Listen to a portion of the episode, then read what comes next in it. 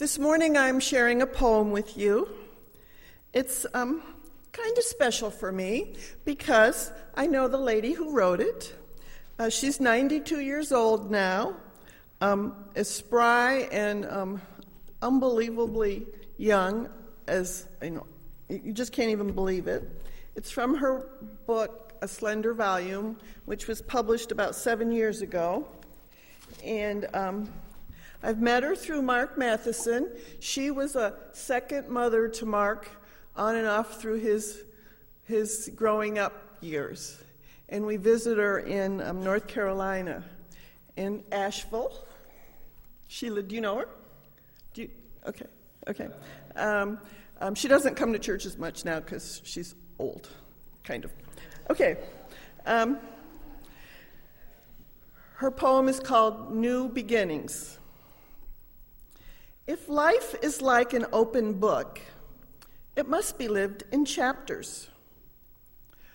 What serves us well for one decade may not befit the next ten. So when a chapter's ended, turn the page, put past to rest. Look not backward with regret, meet the new with hopeful zest. There is wisdom in maturity that teaches flexibility. Rigidity is a mistake. We must adapt to change or break. Do not depend on absolutes, they'll leave you in the lurch.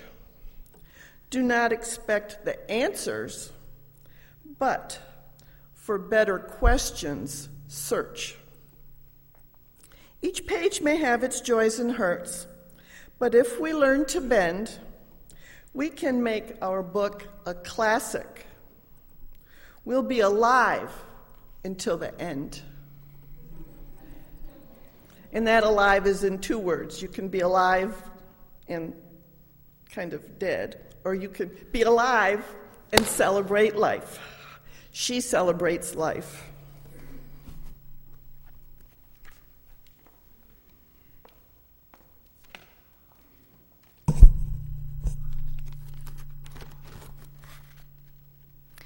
Enter Janus, the Roman god of gates and doors, thresholds, beginnings and endings, for whom the month of January is named. Janus is literally two faced, classically depicted with a face that looks forward and another that looks back. He was granted the gift of being able to see both the future and the past. If we embrace this two faced nature, it can make us, use wi- make us wiser and bolder as we stand in the doorway between one year and another. The majority of us are not able to see into the future, at least not in a literal sense. We do have an, we do have, I'm sorry, I'm getting an echo. we have the ability to look forward and see what is possible we can imagine ourselves healthier or in a different job. We can look forward with vision, even if we are uncertain about all the steps needed to get from here to there. We know that we can look back. We reminisce, we are nostalgic, we have memories which are both pleasant and painful. But our gift is deeper than that. We don't just remember, we can reflect. We can look at the paths of our lives have taken and extrapolate patterns and lessons and stories. We have the extraordinary opportunity to learn from our past and to allow its wisdom to inform the choices we make about the future. So here we stand between what was and what is coming. This year, as you contemplate the old and the new and what it all might mean, I invite you to be two faced about it. This year, we can make resolutions that will stick. Look forward with hope and vision. Look back with gratitude and equanimity. Finally, learn to let go. This is far easier said than done, and often much harder than burning a piece of paper with a word on it. Letting go means recognizing and acknowledging the things in our lives that are not life affirming or life giving the things that consistently and stubbornly widen the gaps between our deepest truths and the way we live.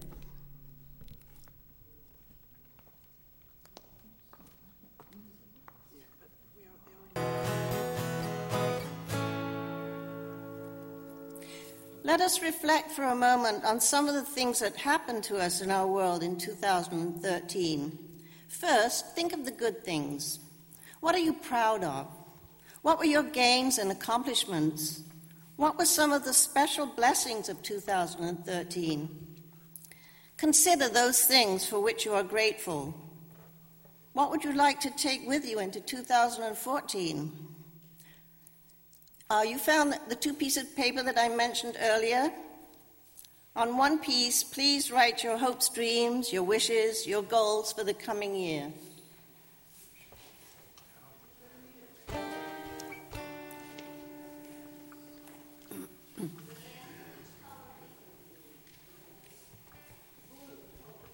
The blue one. Is everybody clear what to do with the blue paper? Think of the good things. What are you proud of? What were your gains and accomplishments? What were some of the special blessings of 2013? Consider those things for which you are grateful. And what would you like to take with you into 2014?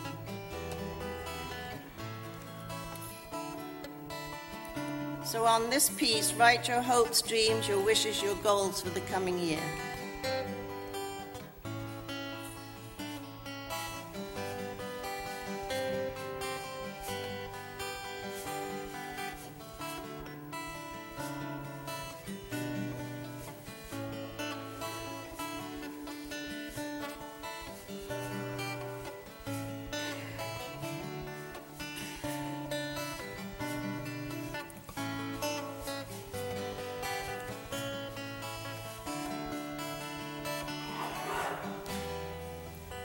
Okay, we come to the opening of 2014 also with regrets. Events from the past year that you would like to forget, to put behind you, disappointments, opportunities missed, losses, failures, unwelcome burdens, things you said or did that you wish you hadn't said or done, things you didn't say or do that you wish you had, things you want to let go, angers and fears and regrets hopes unfulfilled. And now on the other paper, the gray one, write those things you want to dispose of.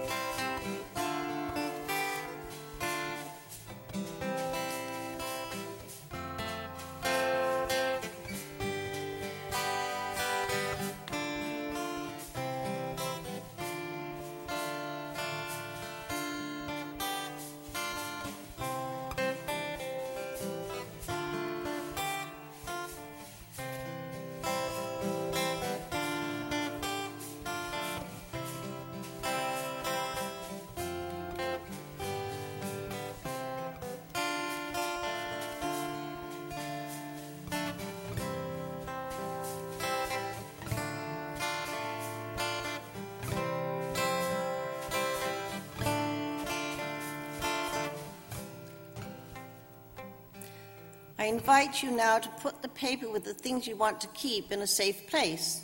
Perhaps you would like to take it home and put it on your refrigerator as a reminder of your good intent and resolve. And now come forward if you wish, bringing with you those things you want to dispose of, as together we let go of all that we do not want to take with us into the new year. We will symbolically burn them in the bowl as we empty ourselves of those things which make us anxious and render us stingy with our love, we invite the spirit of Janus, the spirit of good beginnings, to fill us and to cast the light of hope upon the year ahead. It will not be a completely happy new year, for all years are a weaving of joy and sorrow. but it offers us an invitation to open our hearts to the possibility of growth. Amen. Come down and they're doing it.